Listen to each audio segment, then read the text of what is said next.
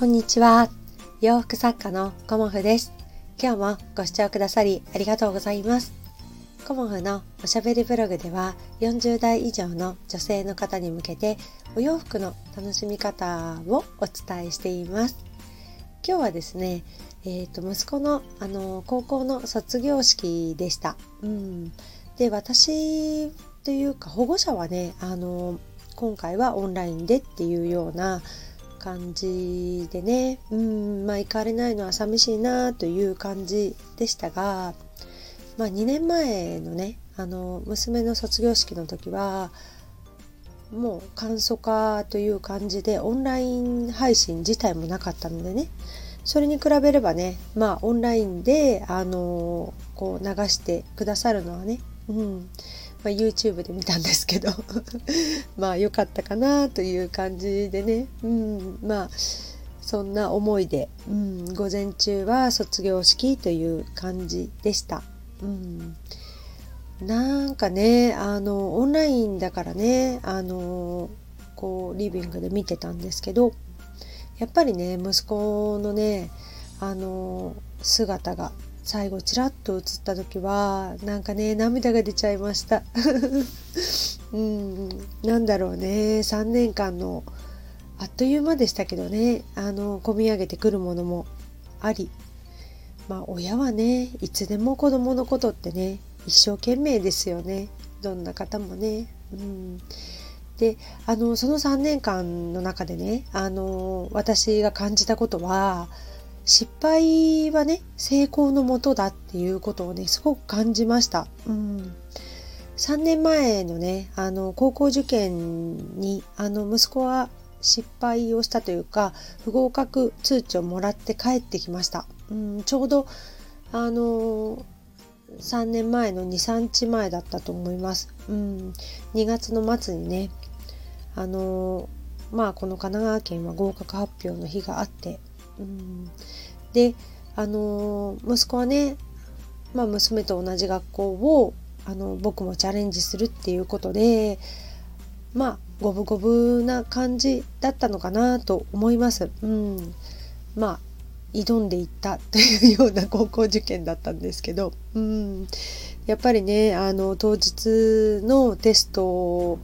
もそうですしまああの内申点がねあの足りなかったのもあって、うん、まあ不合格通知をもらってきたんですけどその日からねやっぱり息子の中でね何かが変わったんじゃないかなっていうふうに私も感じています。うんまあ、初めての挫折ですしあのショックも大きかったんですけどその次の日からねあの息子は勉強に向かっていました。うん、やる気なくなっちゃうかなっていうふうに思ってたんですけど、あのまあ、特進クラスっていうクラスがあってそこのねクラスに入るためにはあの試験があるっていうことでねその試験に向けてあのまずは僕はまあ引き続き頑張っていくみたいな周りがみんなねあの合格した合格したって言ってる中でその悔しい気持ちをねあのこらえてたのかなと思いながら、うん、勉強してましたね。うん、でそんな感じであの入った学校だったのでやっぱり自分が行きたくて行きたくてっていうような学校ではなかったので気持ちもねすごく複雑だったと思います。うん、ましてやねあのこう上のね自分の姉が、まあ、公立に行っていて自分が私立っていうことで学費もすごく高いし親にねあの負担をかけているっていうのはいつもあの感じていたと思います。私もねあの高いお金払ってるんだからっていうことをね たまにね。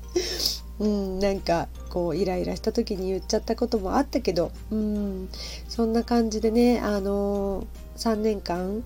というよりもあのまともにあの学校生活が遅れたのは1年間だけで1年生の3月から休校になり次に学校に行ったのは6月の初めだったのかな。うん、でそこからあの、まあ、全ての行事が中止になり修学旅行もカナダも中止になり国内も中止になり、まあ、他の行事も縮小となり、うん、中止のものもありという感じであの本当にね何がこの3年間楽しかったんだろうっていうぐらいのあの行事のなさでしたね。うんまあ、卒業アルバムももらってきましたけど行事がないので写真もないみたいな そんな卒業アルバムでしたね。うん、であのー、そんな中でやっぱり自分がねあの一回失敗をしている受験に失敗をしているっていうことがねあのまあいい薬になったっていうのはあの あれなんですけど我が家の場合はね男の子は特にあの親がね言ってもあの全然ねダメなんですよね、うん、うちの子だけがそうなのかもしれないけど、うん、やっぱり自分で決めて僕はこの道に進むっていうふうにあの気持ちがね入らないとあの親がいくらね何を言ってもダメなんだろうなっていうのはあの私もね高校受験で感じていたので、うん、大学受験に関してはねあの息子の意思に任せていたというところもあり、まあ、できれば国立に行ってねみたいな感じのプレッシャーもかけ、うん、そんな感じでねあの過ごしていましたけどやっぱりあのもうね子供とはいえもう高校生になったら自分でね決めて自分でこうスイッチを入れてやっていくっていう風にしていかないとこう気持ちもあの気力も継続もなかなかできないんだなっていうのを私は感じました。うんまあ、女の子はね結構コツコツとずっとあの勉強していけるんだろうなっていうのは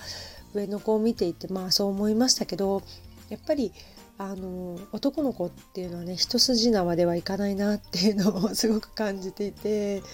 だからあのもう家ではねもう息子と私は友達のような関係になっていました。うん、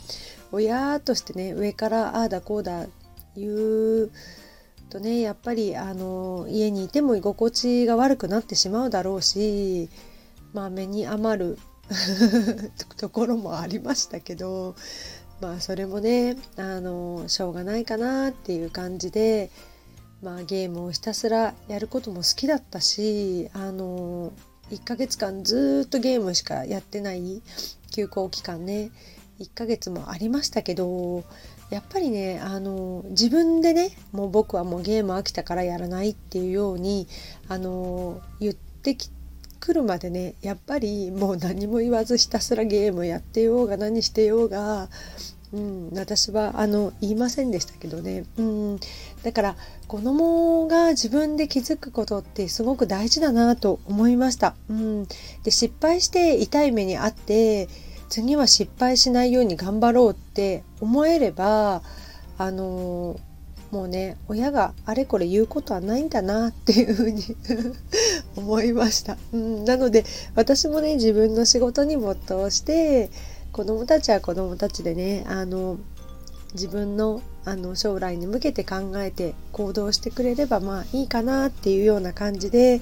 あの失敗は成功のもとっていうような感じであのお伝えしてしまいましたが